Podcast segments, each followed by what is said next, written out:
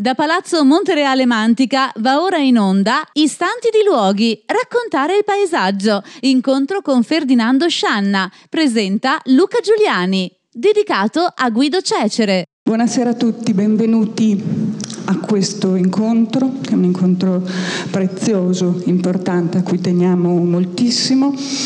Eh, per prima cosa io voglio ricordare una persona, una persona importante, Guido Cecere è un fotografo, un grande storico della fotografia, ma anche e soprattutto un caro, carissimo amico di Pordenone Legge, personale e di tanti di noi qui. E lui è, se n'è andato all'improvviso e inaspettatamente, quindi noi abbiamo pensato di ricordarlo e di, eh, di, ringraziarlo per tutto quello che ha fatto e di dirgli che, che ci manca tanto già. E noi abbiamo pensato ovviamente di farlo in questo, in questo evento così speciale. E, insomma, io sono felice di avervi qui perché lo sentiamo qui, lo sentiamo vicino a noi.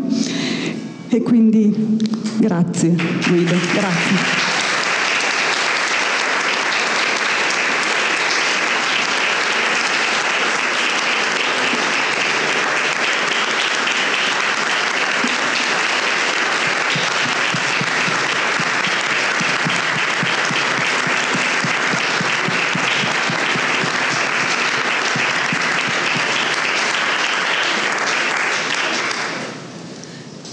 Permettetemi di ringraziare molto, moltissimo il partner di questo evento che è vicino al festival, è vicino a noi da, da diverso tempo e il loro affetto per noi è importante. San Simone, grazie, grazie di, questo, di questa vicinanza.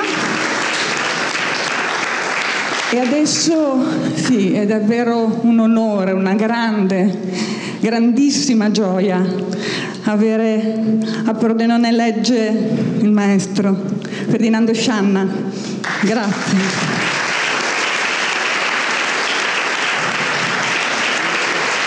Grazie. E permettetemi di ringraziare moltissimo Luca Giuliani, responsabile della direzione del CRAF, che uh, condurrà questo incontro. Grazie Luca. Maestro, grazie, grazie a tutti voi. Grazie.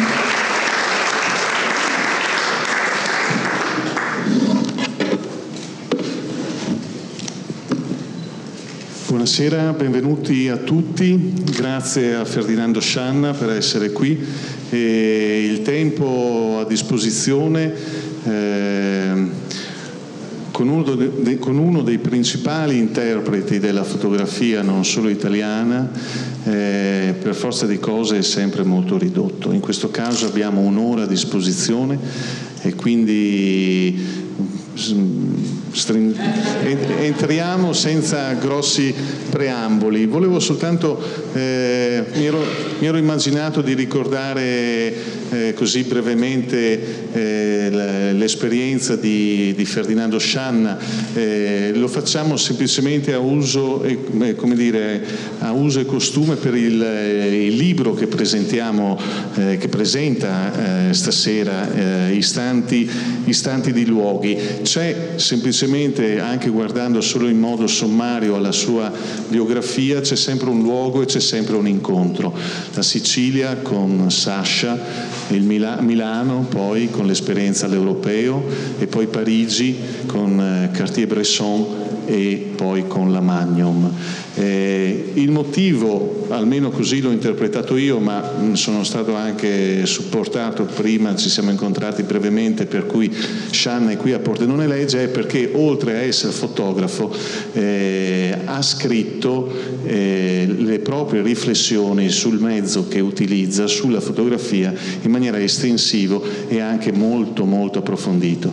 Sono oltre 50, credo, intorno, si aggirano intorno ai 50 i libri prodotti da Ferdinando Scianna e molti di questi sono proprio eh, in, orchestrati in un modo in cui il testo, la parola, lo scritto va di pari passo alla stessa importanza con l'immagine. E qui c'è il primo colpo di scena di stasera, perché il libro che presentiamo stasera invece è per la prima volta un libro fatto solo ed esclusivamente di fotografie.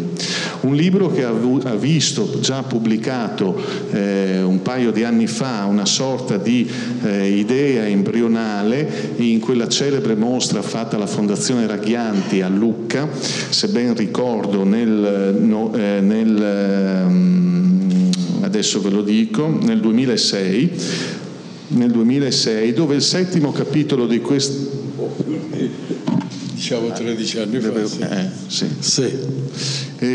Lo dico così, c'era proprio un, un'idea embrionale di questo lavoro che vediamo stasera, era il settimo capitolo di otto, si chiamava Istanti di luogo a sua volta, era molto più ridotto e iniziava con le stesse fotografie eh, per poi svilupparsi in maniera più, eh, con più agio nel volume che abbiamo qui oggi.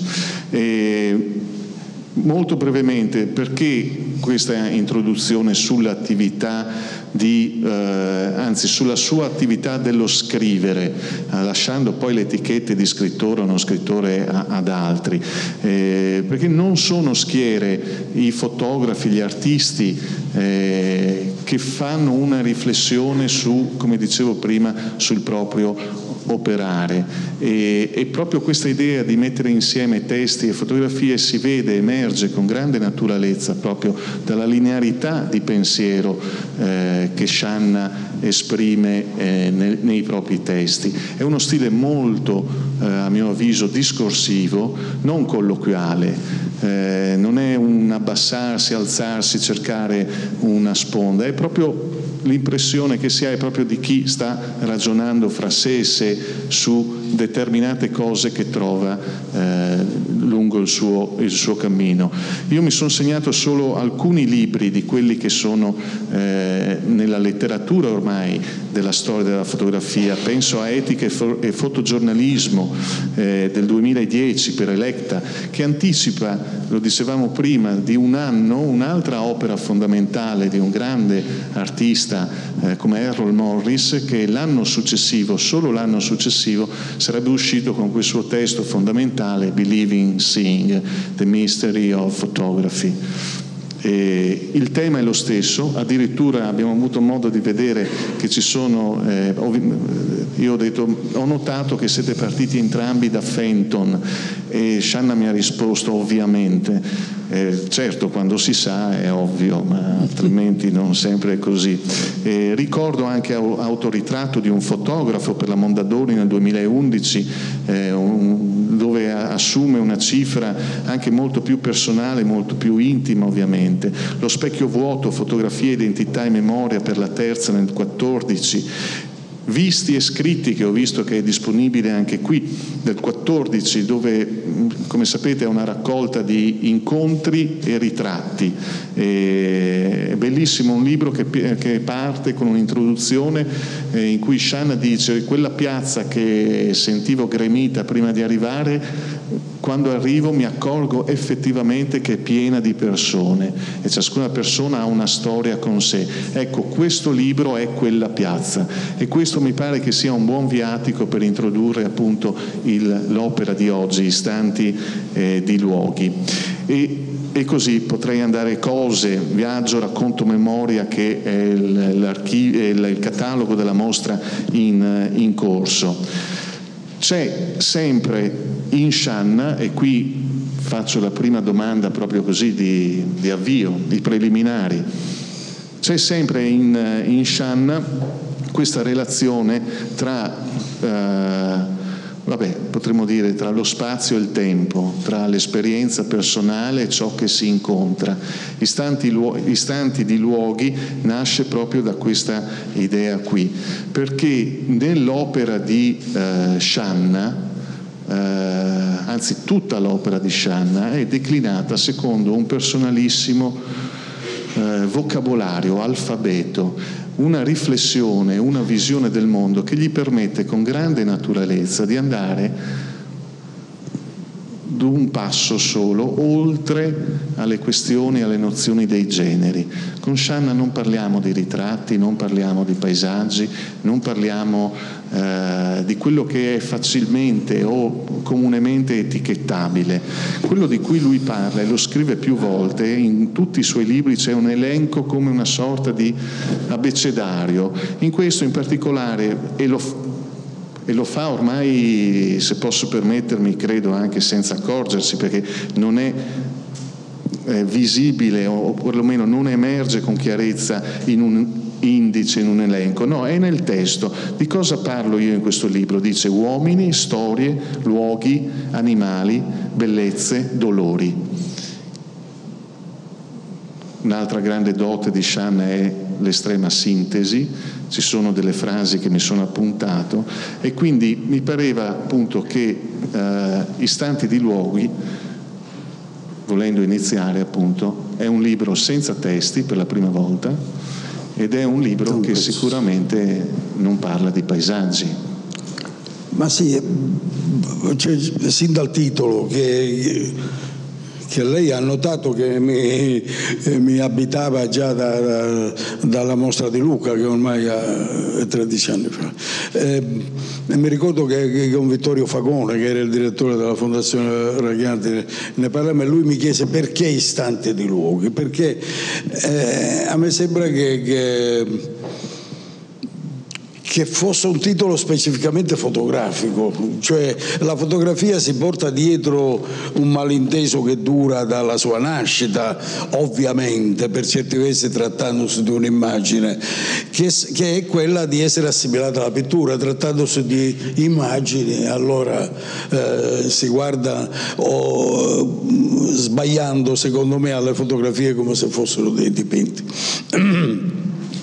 E invece c'entrano poco, cioè ogni, ogni fotografia, lei prima diceva eh, c'è un rapporto tra lo spazio e il tempo dirlo di un fotografo è, è, quasi inevitabile, cioè la fotografia per sua natura produce delle immagini che hanno una eh, peculiarità, non sono solo la relazione di qualche cosa di visibile, ma hanno a che fare con il tempo, con l'istante in cui la foto è stata fatta. No?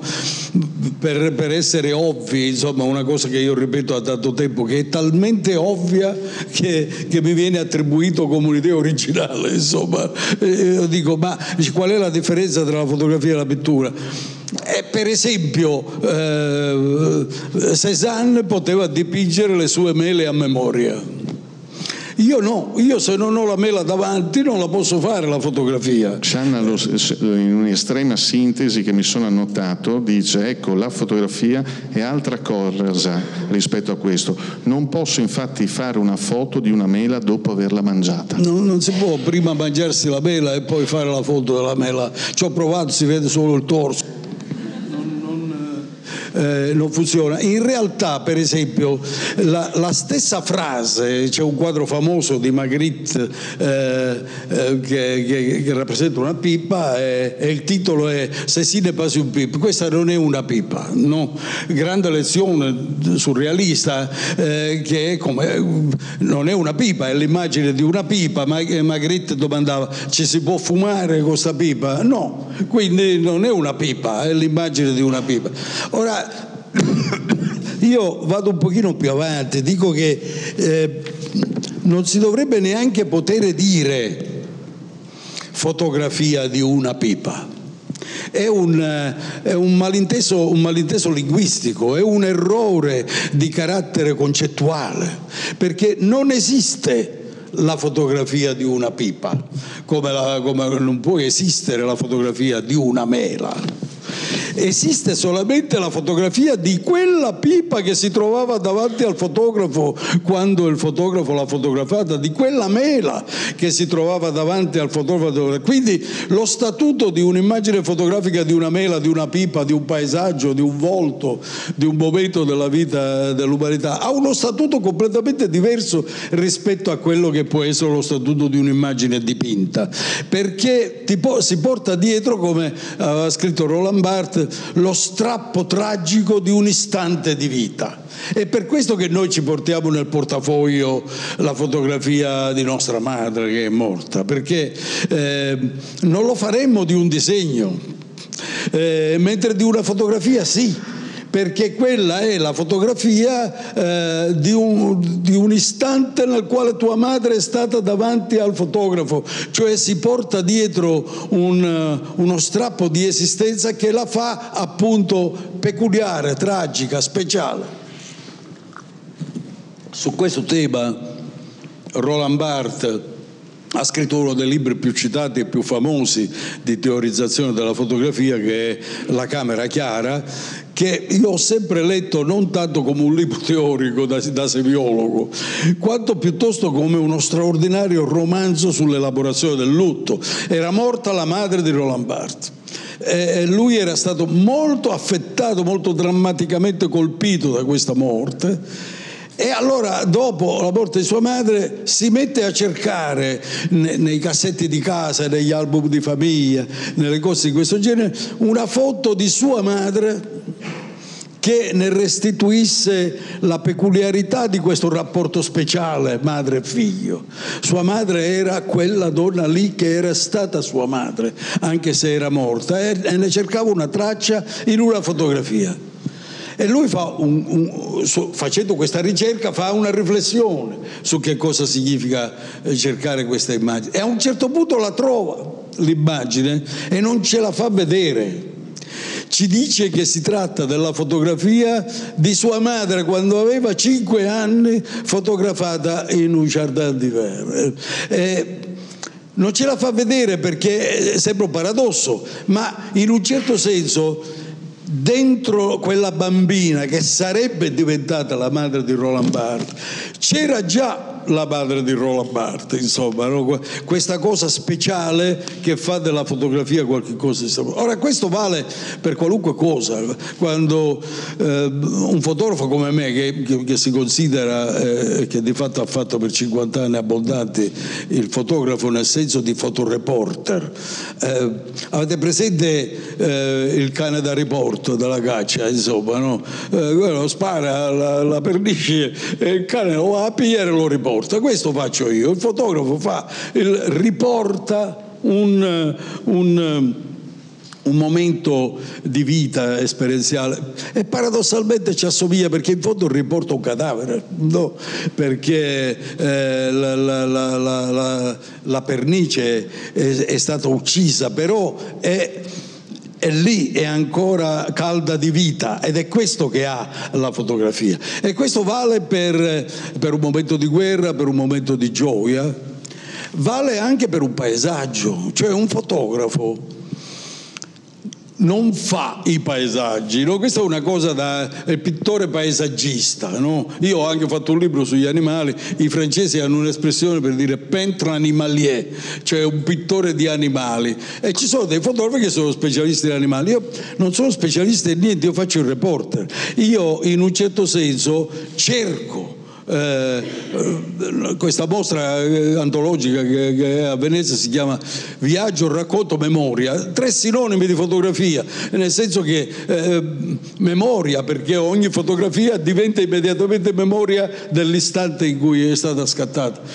Eh, viaggio perché le fotografie si cercano come le faccio io si cercano. A volte si trovano sotto casa a volte si trovano dentro casa perché tua figlia fa una cosa bizzarra o che ti emoziona e tu gli fai una fotografia.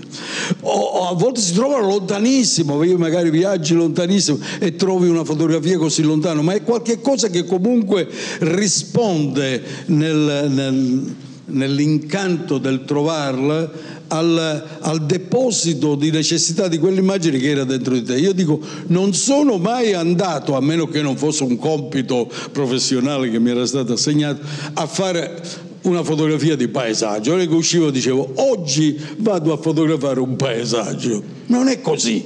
Magari mi trovavo come mi sono trovato in Colombia eh, con mia moglie, eh, eh, andavo a cercare eh, ben altre cose, insomma, no? di, di, di, vita eh, e di cose di questo. A un certo punto eh, nel, nel, nel cielo c'è qualcosa di fantastico, una serie di, di, ritmi di nuvole che sembravano i segnali di fumo di una, eh, di, di una tribù indiana, eccetera, eccetera. E io ho frenato eh, perché il, quell'immagine mi aveva detto: eh, Ma guarda come sono interessanti, imbecille, fammi una fotografia, no?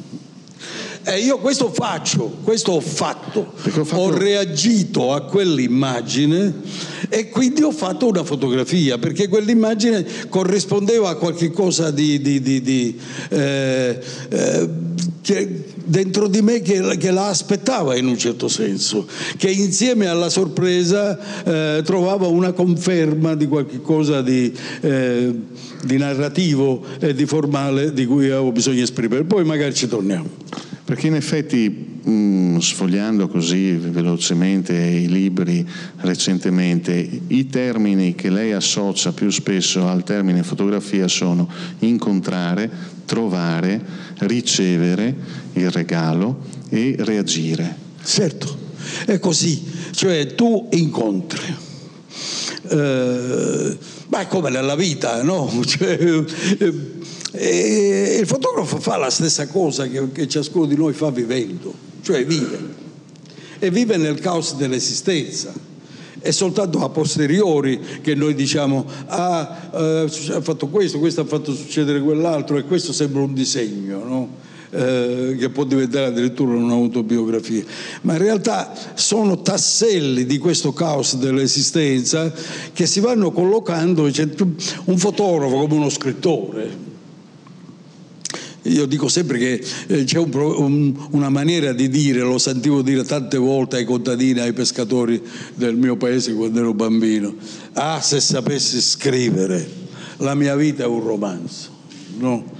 Ora, io non ho mai sentito una frase più vera, qualche cosa di, di, così profondamente autentico del sentimento umano degli uomini, che è quello di vivere e di avere a un certo punto il sentimento che la loro vita implica la narrazione di questa loro vita. Ora, io trovo per esempio che uno scrittore eh, non scrive per sé, scrive anche e soprattutto, se no non ci sarebbero autori, per quelli che non sanno scrivere, eh, ma che nel romanzo di un altro che non racconta la propria vita, ma che in un certo senso la rappresenta, in, eh, perché rappresenta i sentimenti degli uomini. Cioè, se, se noi non ce l'avessimo dentro, no? Dostoevsky dire, ha descritto degli assassini eh, e non era un assassino, no? Eh, noi non piangeremmo leggendo il capitolo in cui Anna Karenina si va eh, a buttare sotto il treno, se dentro di noi noi non ci fosse questa potenzialità, diciamo, esistenziale che ce lo fa capire. Quindi eh, scrivere, fare le fotografie, cucinare anche, fa, vivere. Io conosco, sai, gli artisti, ci sono madri di famiglia che sono artisti più artisti di tanti, di tanti pittori o scultori o, scrittori. E, lo si fa per gli altri, lo si fa per sé e per gli altri. E quando tu incontri l'altro, il, l'utilizzazione di quel linguaggio ha trovato il suo risultato positivo. E il paesaggio è un rincontrare, un riconoscere se stessi. Ma certamente, ma poi cioè, ci sono delle fotografie anche un po' come dire bizzarramente, a un certo punto forse salterà fuori. Cioè, questa qui per esempio è una foto fatta a Napoli che io avevo fatto durante un periodo di, di, di, di colera e di, eh, di emergenza dell'immondizia. Ma anche l'immondizia. In un certo contesto di luce, visivo, eccetera, eccetera, eh, ha un ritmo, ha una scansione. C'è, c'è una, una, un, una, tessitura tra i bianchi e i neri, la, la, la, sfondo, le cose di questo genere, che la trasforma da puro brutale documento eh, di una situazione sociologicamente eh, ma, ma, malata in una, in una forma visiva che paradossalmente la rappresenta meglio di quanto non possa rappresentare esclusivamente e cronachisticamente la forma malata. Quindi c'è sempre qualche cosa che ha a che fare con te stesso. Qui ci sono due fotografie, molto agli antipodi tra di loro, che a un certo punto incontrerete nello scorrere di questa immagine. ce n'è una, perché per esempio in queste 95 fotografie non c'è nessun luogo canonico, nessun luogo eh, del, delle cartoline mitiche del, eh, dei luoghi canonici, no, non c'è il, il, eh, il, deserto del Nevada, non c'è, eh, non c'è la Monumental Valley eh, o, o, le cose del, del, Cervino. Non che quello non mi interessi, ma mi interessa solamente se mi interpella, se mi dice fammi una foto, non perché è bello bello o perché è spettacolare o perché è monumentale. Per cui mi sono ritrovato in Bolivia dove stavo facendo un viaggio per altre ragioni, eccetera, eccetera, in questo posto che adesso sta cominciando a diventare uno di quei posti canonici, dei luoghi meravigliosi della terra, eccetera, eccetera. C'è eh, nel bel mezzo delle Ande boliviane portato su dallo scontro dei continenti chissà quante migliaia di anni fa, un grande deposito di sale, il salario di Uyuni, una roba grande come l'Umbria, gigantesco, no? che quando piove diventa una specie di specchio no? e quando poi si asciuga in maniera paradossale per una delle peculiarità della chimica essendo quel tipo di sale lì eccetera asciuga in maniera inversa rispetto a come asciuga per esempio il fango che si crepa, eh, si crepa eh, per, per lì eh, si creano una quantità pazzesca di esagoni irregolari per cui se tu lo guardi un pochino dall'alto, quella foto credo di averla fatta dal tetto della jeep che ci, che ci portava lì, eccetera, mentre attraversavamo questo continente bianco, questa specie di inferno, eh, Moby del paesaggio, diciamo così, in un, certo senso, in un certo senso. Io ho fatto questa fotografia perché non potevi non farla, era, era emozionante da un punto di vista visivo, dal punto di vista del paradosso tra una cosa della natura che sembrava fatta dalla mano dell'uomo. No?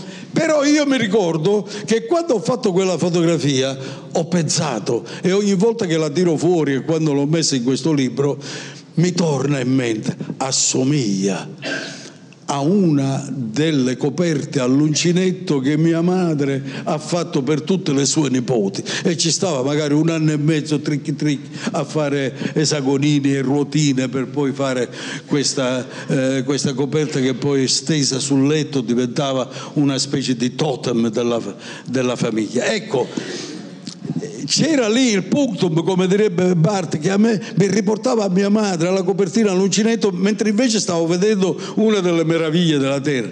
Ma c'è qualcosa di molto più, come dire, indecente. c'è qui una fotografia che non tutti hanno capito di che cosa si tratta. Io stavo pigliando il sole in una delle mie estati eh, spagnole, eccetera, eccetera sdraiato verso l'alto e il sole andava verso il tramonto.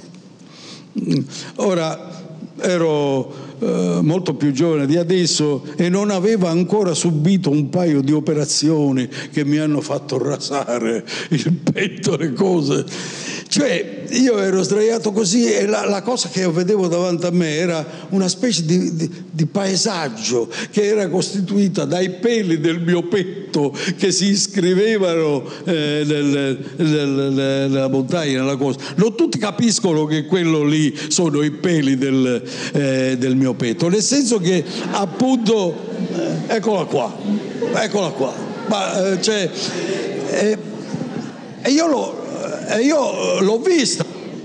L'ho vista, l'ho sentita, l'ho vista.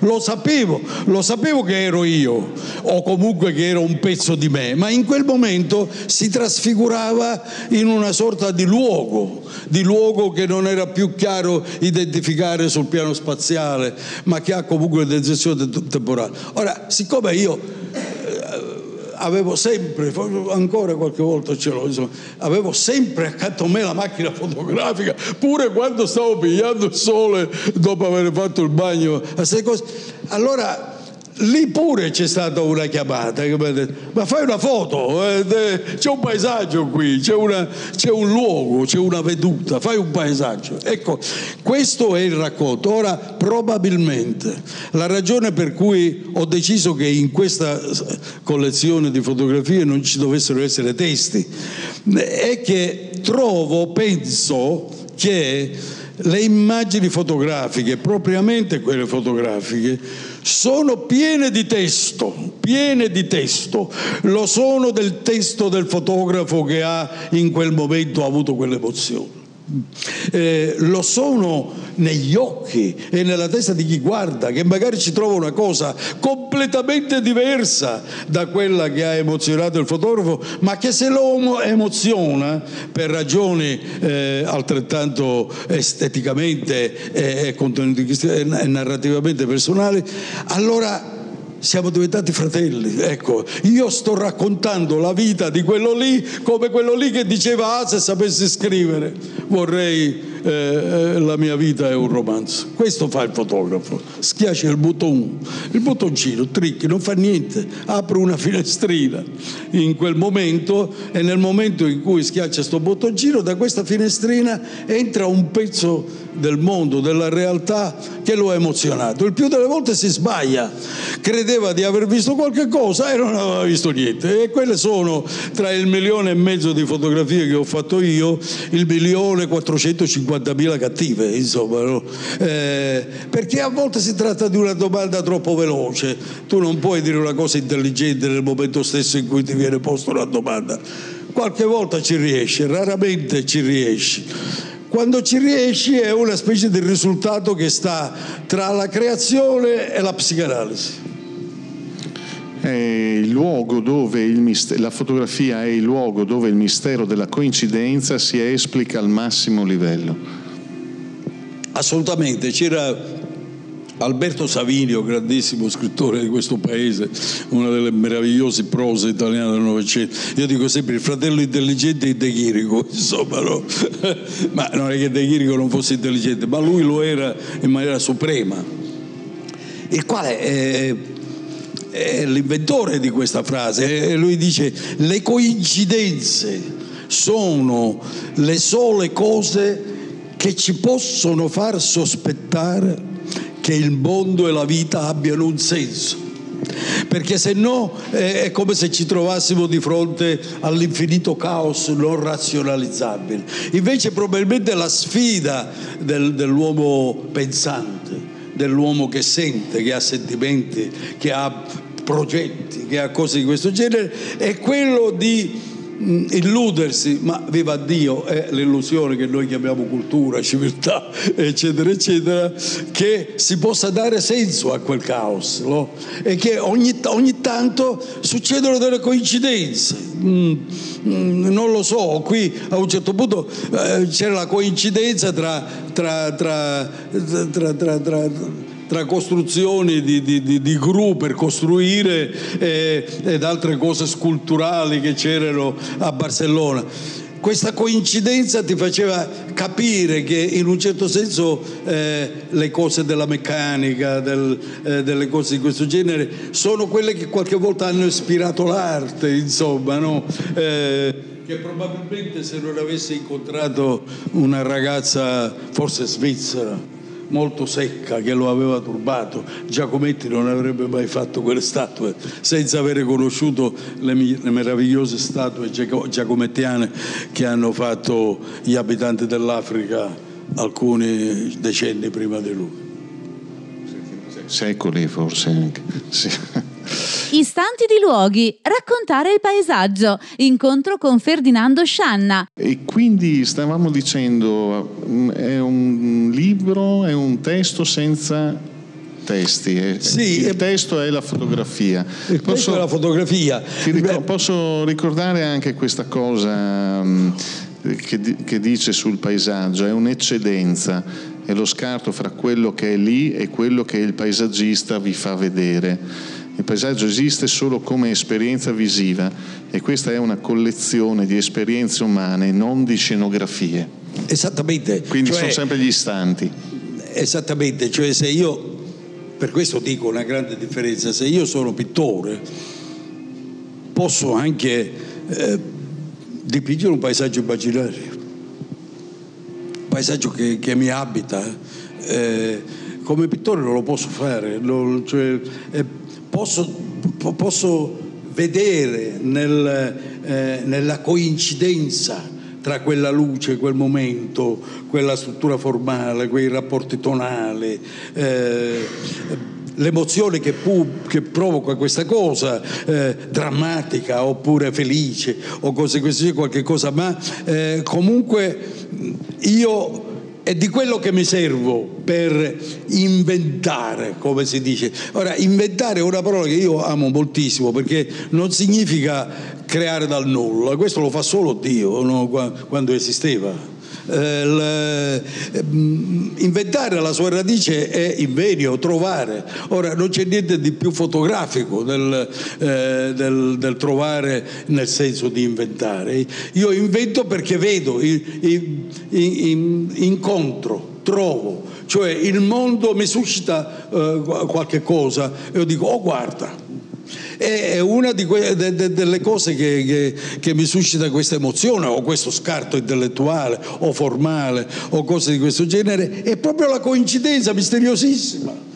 tra, tra, tra, i peli del mio petto e, e, il paesaggio che c'è intorno, o tra una certa luce e, e, e la struttura di certe, di certe, pietre, di certi alberi, di, eh, di come il sole la, lo colpisce o non lo colpisce, eccetera, eccetera. E tutte queste cose costituiscono la, la, la mia maniera di vedere il paesaggio. È in questo che poi noi attribuiamo l'originalità di un fotografo, perché certe cose le vede e certe cose non le vede, come ciascuno di noi.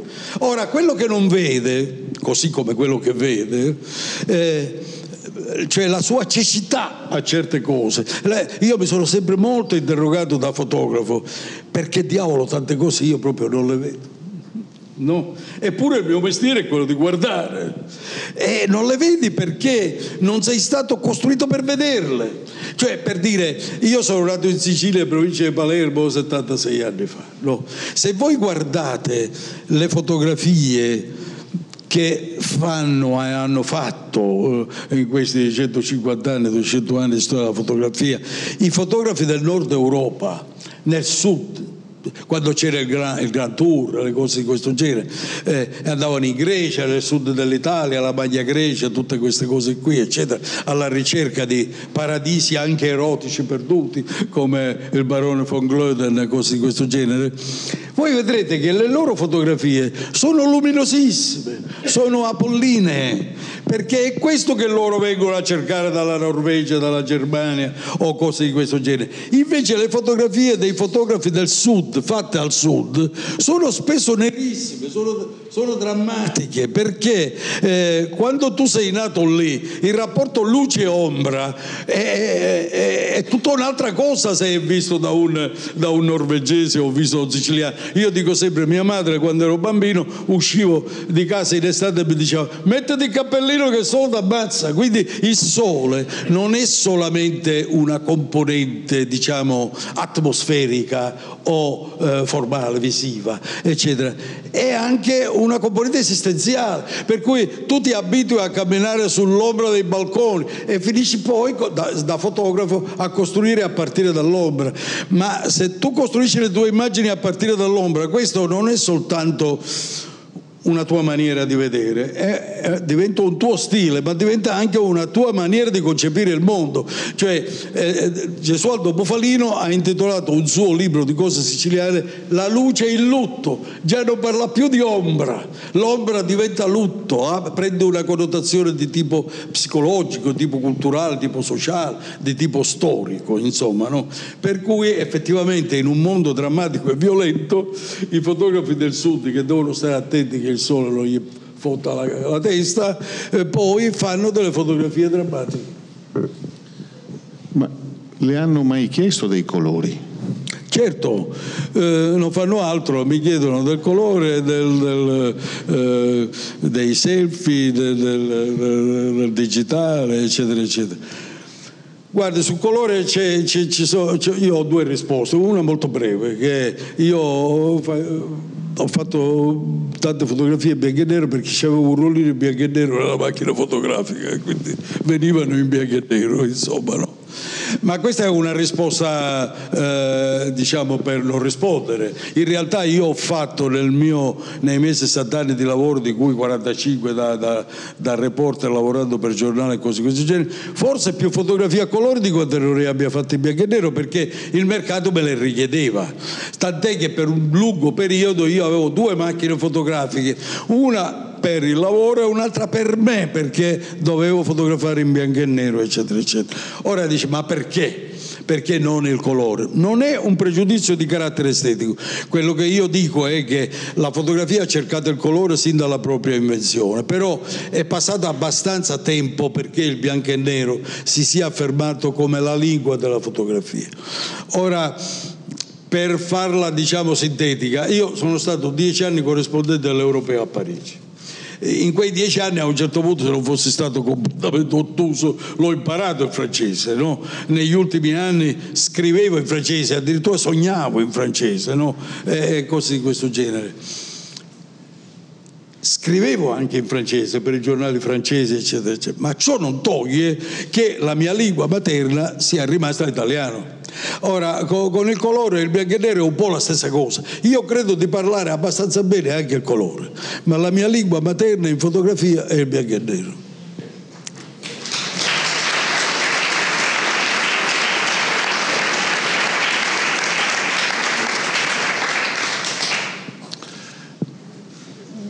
E, ehm, quindi abbiamo detto non testi, solo foto e, e ci siamo chiesti anche ma queste foto stanno insieme, eh, come dire, eh. in, ecco, in, orizzontale oppure in una successione? Una prima, l'altra dopo. dopo. Che cosa cambierebbe se tu invertissi l'ordine eh, delle fotografie? Ma, Ma questo non... qui è un problema che mi ossessiona da moltissimi anni ed è, eh, ed è il problema del libro è il problema della composizione, come uno, uno, uno, uno, scrittore decide questo capitolo prima di un altro capitolo, una cosa di questo Perché genere. Ricordiamo Ora, semplicemente che ha affermato più volte Shanna che lui fa fotografie per fare libri. Assolutamente. Quindi sì. la dimensione... Questa, questa, è un'altra frase di Alberto Savinio che diceva che qualunque cosa che abbia un minimo di interesse eh, nella, nella, vicenda umana, prima o poi deve diventare libro, insomma, no? per, per, persino Dio per farsi conoscere ha dettato la Bibbia, se no chi lo saprebbe. Eh, eh, eh, ci vuole un libro, si parte dal libro, si dice le religioni del libro. Ora, il libro è una specie di specchio assoluto, eh, qui siamo a Pordenone Legge, no? è di specchio assoluto della vicenda culturale dell'uomo cioè, da, eh, da, quando gli uomini esistono, producono immagini e tentano di tradurle in segni che, che possano essere interpretati dall'altro. No? È bizzarro che adesso gli iPad assomigliano alle tavolette sumere, erano delle cose coperte di cero, di fango e ci incidevano sopra. Non è che poi tanto differente. Ora il libro ha finito col col produrre una, una, cultura, una filosofia, una estetica, una maniera di pensarlo, eccetera, eccetera. In un libro eh, ci sono tanti tipi di libri, come ci sono fotografici, come ci sono tanti tipi di libri scritti. Ci sono libri scritti che sono romanzi, ci sono libri scritti che sono raccolte di novelle, ci sono libri scritti che sono raccolte di poemi o saggi di antropologia o cose di questo genere. Sono sono tutti libri, ma rispondono a delle logiche, a delle filosofie di tipo diverso. Per cui, per esempio, anche nei libri con delle immagini, ci sono dei libri che hanno un'istanza di carattere narrativo.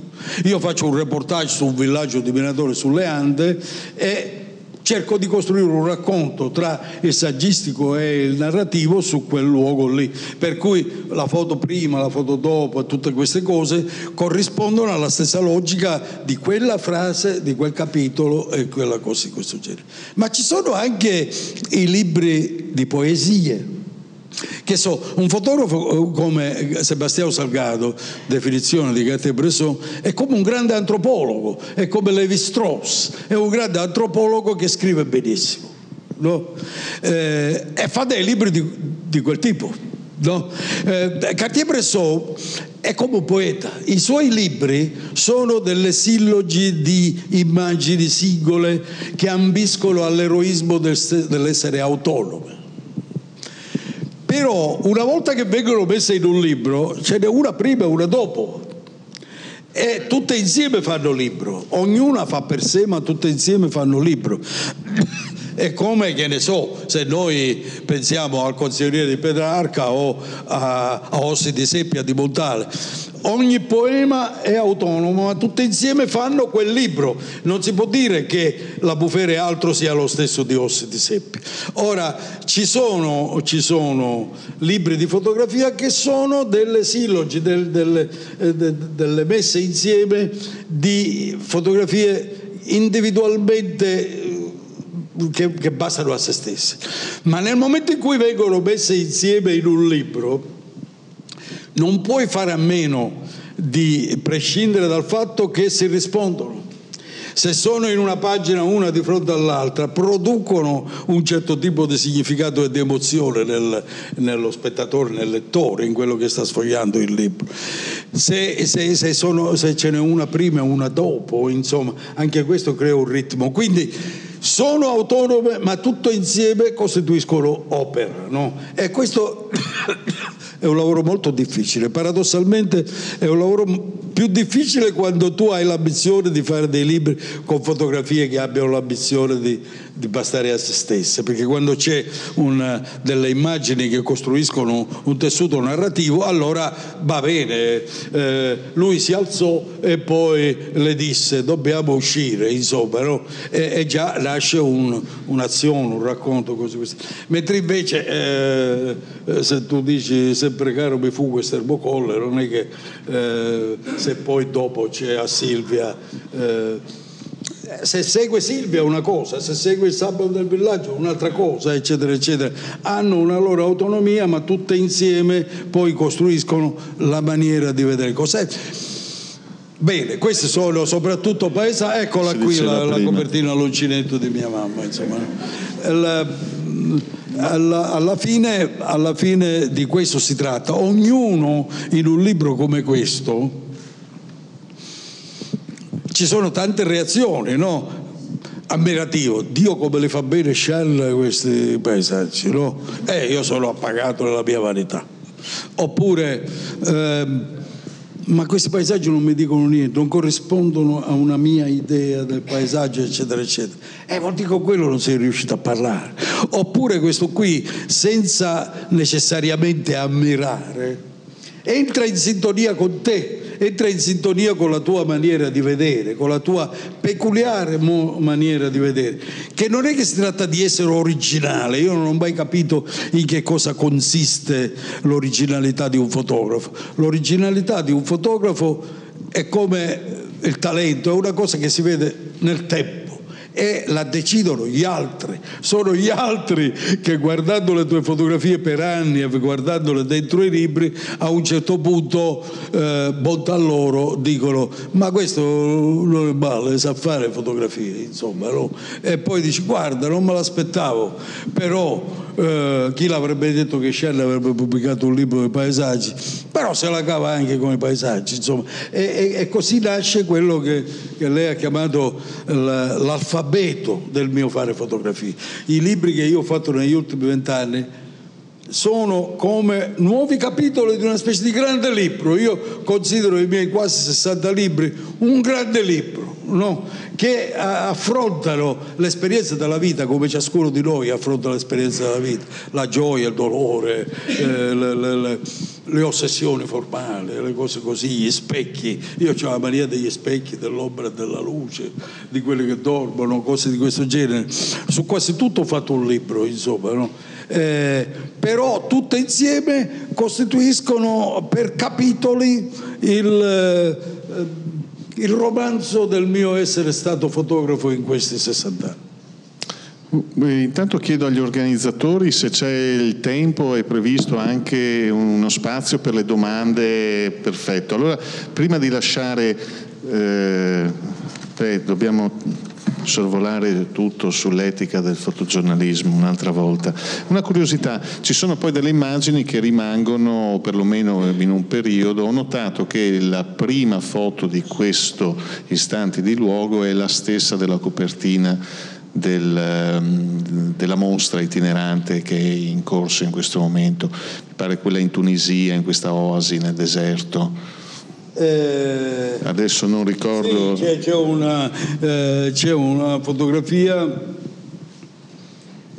che tra l'altro ha, sì che mi porto dietro, uno si porta dietro le cose, insomma, no? cioè, vuol dire eh, fai una, una, mostra tipo antologico e ci metti anche dei paesaggi e, e, e, poi fai un libro di paesaggi, ci metti anche quel paesaggio lì che ti interessava. No, ha un valore, come dire, in questo momento mi chiedo io non lo so, cioè, eh, probabilmente eh, esiste un meccanismo di, eh, di, di, di autocondizionamento. No? Io la, la, la, mia prima mostra antologica l'ho fatta eh, al CRAF tantissimi anni fa ormai, nel 68 eccetera. No?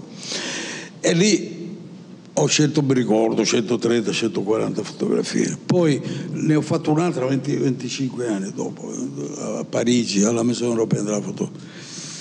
Hai molta difficoltà dovendo scegliere di nuovo tra tutte le tue fotografie, delle foto che ti rappresentano, di lasciare perdere quelli che avevi scelto vent'anni prima per quel libro, perché quelle lì finiscono col, col, con l'essere le foto con cui la gente ti conosce, con cui tu stesso ti riconosci. No? C'è un aneddoto che io mi ricordo che mi ha raccontato Romeo Martinez, che una volta a Beaumont New Hall, il grande storico della fotografia, gli disse, senti, volevo dirti che vorrei fare una nuova edizione della mia storia della fotografia, però vorrei rinnovare l'iconografia, le immagini che accompagnavano quel libro, che era la prima storia della fotografia che era stata pubblicata in maniera organica, ma l'editore non vuole. Dice che quelle fotografie ormai sono dei classici. No. Eh, eh, Martinez mi ha detto, eh sì, sono dei classici perché tu l'hai scelto per la prima edizione. E a quel punto lì, essendo in quella prima edizione, instaurano una tradizione e quindi diventano dei classici. E qualche volta tu sei schiavo di te stesso, dici no ma questa non la posso togliere, me la porto dietro da vent'anni, non la posso togliere. Non riesci più neanche a capire se è buona o cattiva, insomma. Perché una delle dichiarazioni, me la stavo quasi dimenticando, ma è la... io sono un, un archivista, non sono un critico, un esperto di fotografia, ma Dopo 40 anni, dice Shanna, dopo 40 anni di mestiere e di riflessione sono arrivato alla convinzione che la massima ambizione per una fotografia è di finire in un album di fotografia. Di famiglia. Di famiglia, scusate, di, di famiglia. famiglia. Sì, certo, ma io credo che, che le persone che, che generosamente e pazientemente mi hanno sentito parlare sino ad oggi lo abbia già espresso questo concetto cioè eh, quando dico che, eh, che Bart trova nella fotografia di sua madre bambina a cinque anni l'entelechia, no? come direbbe Aristotele, di sua madre, di quella che sarebbe diventata sua madre è il mistero degli album di famiglia. Una delle cose tragiche secondo me che sta succedendo è che non si sono mai fatte tante foto private come se le fanno adesso, ma nessuno fa più l'album di famiglia. Quella specie di, di, di, di rito religioso che, che, che come i lari eh, greci eccetera ha accompagnato tutta la vicenda della cultura borghese occidentale eh, contemporanea, che è quella di pigliare fogliettino di carta con la prima comunione di quando è nata Giuseppina, della foto che ti ha mandato la tua sorella che era migrata in America e cose di questo genere e attaccarle lì in questo sacrario. E quando tu guardi queste fotografie, tu la tua bisnonna non l'hai conosciuta, però quando la guardi, quella ti parla con, una, con un pathos, con una eh, presenza, con una partecipazione, in quanto appunto strappo di un momento di vita, di una vera vita, di una vera persona che ti finisce col, col, col, concedere, con, essere, con essere parte della tua esistenza. Io penso che se noi riuscissimo a farle, tanto per ricominciare, e a guardarle gli altri, noi stessi, le fotografie, con la stessa passione, con la stessa volontà di ritrovare noi stessi e le nostre radici esistenziali, con cui guardiamo le vecchie foto degli album di famiglia, anche delle persone che, cui, il cui sangue scorre nelle nostre vene ma che noi non abbiamo, non abbiamo conosciuto, allora lì la fotografia troverebbe la sua più grande gloria, altro che finire sui muri dei musei che cosa effimera.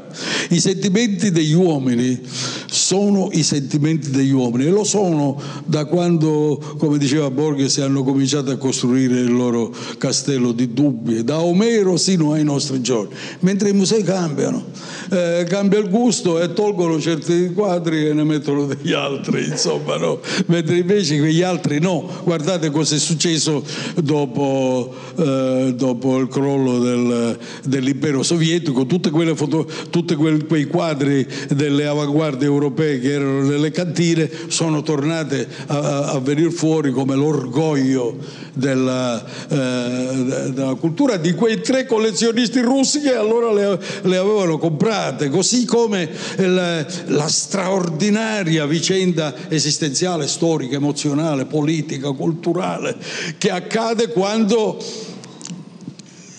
cancellano dalle fotografie, da, dai balconi in cui parlano i politici, Dubček. Perché era, era, stato eliminato, oppure Clementis che era stato buttato dalla finestra, o cose di questo genere. Poi l'epoca passa e quelle fotografie tornano fuori, resuscitano nelle fotografie quelli che erano stati cancellati, perché eh, è difficile cancellare dalla storia ed è impossibile cancellare dal sentimento umano che la fotografia ha interpretato mh, mm, come uno degli strumenti culturali importanti della modernità nell'ultimo secolo e mezzo.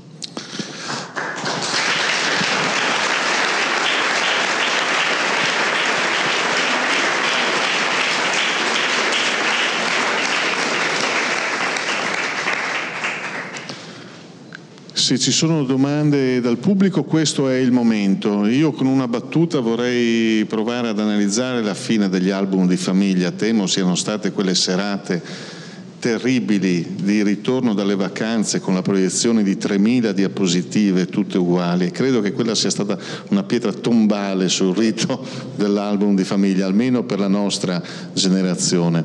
Eh, Prego. La quantità uccide tutto. La quantità uccide, sì, era semplicemente un avamposto di quello che c'è oggi, tutto sommato. Ecco che c'è una domanda. Sì, grazie. Dunque, come ha vissuto lei il passaggio, le sarà stata fatta tante volte questa domanda, dall'analogico al digitale? Grazie. L'ho vissuto come... Non l'ho vissuto in maniera particolarmente drammatica, a dire la verità. Eh, l'ho vissuto come il fatto che quando io ero ragazzino, una volta al mese con mio nonno col carretto, lui era falegname e quella era la sua ape car, servì, gli serviva per trasportare i manufatti della sua, della sua falegnameria, andavo a comprare la pasta in, una, in un pastificio a, a 4 km da, da Bagheria. Non era tanto lontano, però a ritmo d'asino ci andavamo, no? E questo, in questo percorso per strada lui incontrava tanti amici e si fermava, eh Peppi che si dice? E eh, lo sai che Silvestro è morto, lo sai, eccetera. mio figlio si è sposato e cose di questo genere. Era un, una, una maniera ancora verbale di celebrare il rito dell'appartenenza sociale.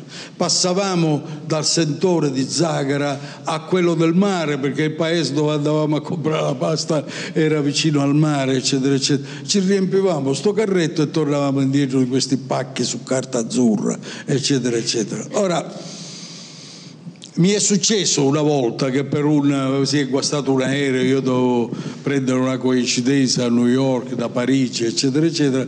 Mi hanno spostato su un altro aereo e mentre io salivo su questo aereo mi sono reso conto che l'aereo su cui mi avevano messo era un Concorde che non mi sarei mai potuto permettere perché costava 5 milioni eh, per andare a New York e cose di questo genere.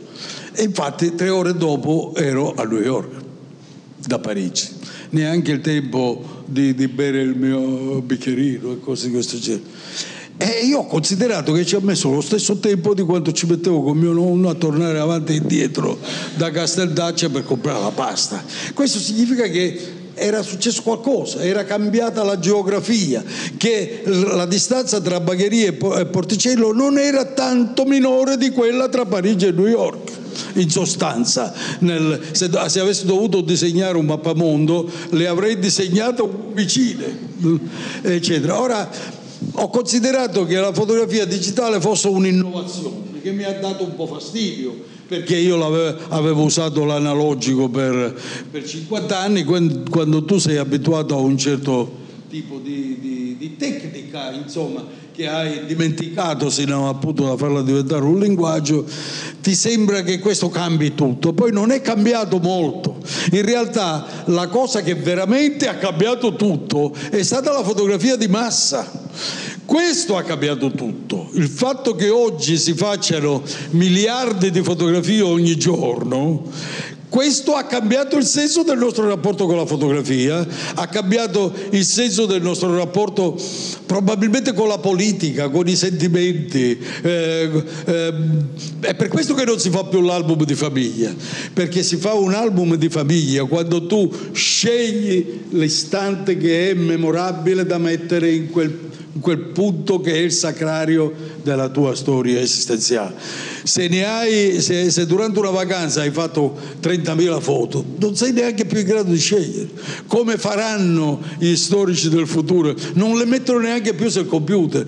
Ogni tanto, ogni tanto fanno uno svuotamento per recuperare memoria e allora quelli se ne vanno. D'altra parte non, non c'è più questo sentimento del fatto che la fotografia, che è stata la sua grande missione storico-culturale, serva a farci ricordare del tempo della nostra nostra vita. È una sorta di ripetizione, avrebbe detto Flaiano, si fotografano invece di vivere. Questo mi impressiona molto, ma il digitale, la cosa, più o meno siamo lì, insomma, invece di essere, sempre punti sono. Prima erano punti di grana, adesso sono pixel. Eh, è cambiato la diffusione della fotografia, come diceva lei prima. È cambiata la diffusione ma... bassa, insomma, no? Però quando eh, mi dicono, è eh, certo che Milano rispetto a quando siamo arrivati noi, i miei coetanei, eccetera, non è più la stessa. E io gli dico, ma tu ti sei guardato allo specchio? Anche noi non siamo più lo stessi. Il mondo cambia, il mondo cambia. Noi ci, ci scandalizziamo del fatto che eh, i partiti non, siano, non esistano più, che non esistono cose di questo genere. Ma prima non c'era internet, io mi ricordo quando al mio paese è arrivato il telefono, eccetera, eccetera. È così. Io mi considero uno fortunatissimo perché ho avuto 5, 6, diciamo 8 importanti amici nella mia vita. Io conosco delle persone che ne hanno 8000 su Facebook, no? non le hanno mai viste, non ci hanno mai parlato. Quindi cambia addirittura il senso dell'amicizia. Questo cambia il senso del ruolo della fotografia, non il fatto che sia fatto con i pixel o che sia fatto con la grana. Abbiamo l'ultima domanda. Guardi, sono qua, le volevo chiedere eh, vabbè, eh, le riassumo, sono molto veloci. Se per essere nella sua esperienza di fotografo conta di più la lentezza o la velocità? la lentezza o la velocità? O la velocità. Eh, e, un'altra cosa le volevo chiedere era se c'è qualcosa che lei non è riuscito a fotografare. Io qualcosa, milioni di cose non sono riuscito a fotografare. Ma per, ma per quale ragione? Per un discorso etico? Mi ho acchiappato solo un milione e mezzo, voglio dire, eh, si figuri, c'è, c'è un, un libro straordinario di Roberto Annò che si chiama Tre secondi di eternità no? e dentro ci sono 300 fotografie che lui ha fatto in 60 anni, no? perché lui ha calcolato che tra un trentesimo di secondo, un 125 di secondo, un 250 di secondo, quelle 300 foto facevano 3 secondi, eppure ci aveva messo 70 anni per farle e forse per sceglierle le aveva scelte tra, tra un milione e mezzo o due milioni, come ho fatto io delle 180 che sono alla mostra, alla mostra di Venezia. Quanto alla lentezza e alla, alla velocità,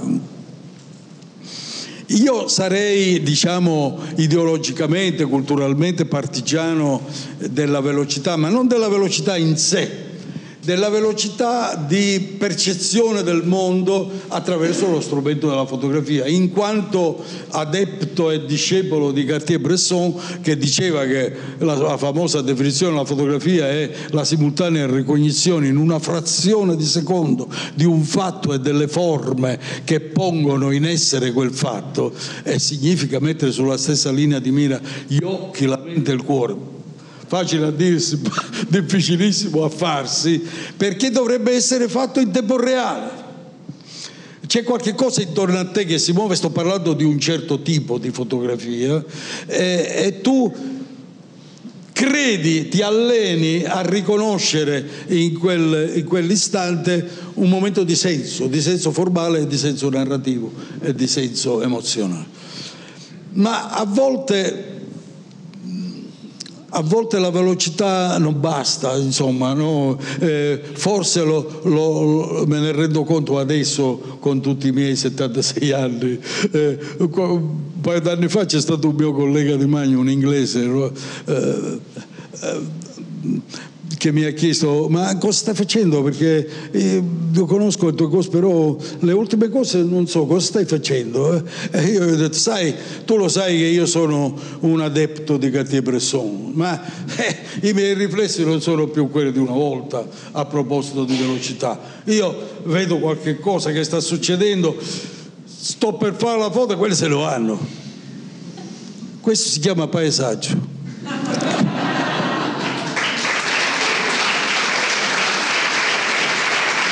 qualche volta mentre se ne vanno gli dico e aspetto un momento che ti faccio una foto. Questo si chiama ritratto grazie. Mi sembra la degna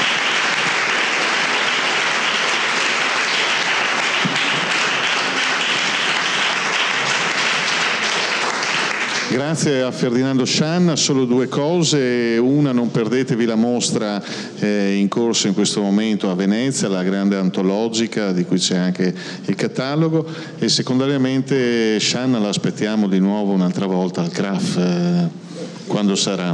Mio padre in questi casi rispondeva sempre se siamo vivi. Grazie e buona serata a tutti.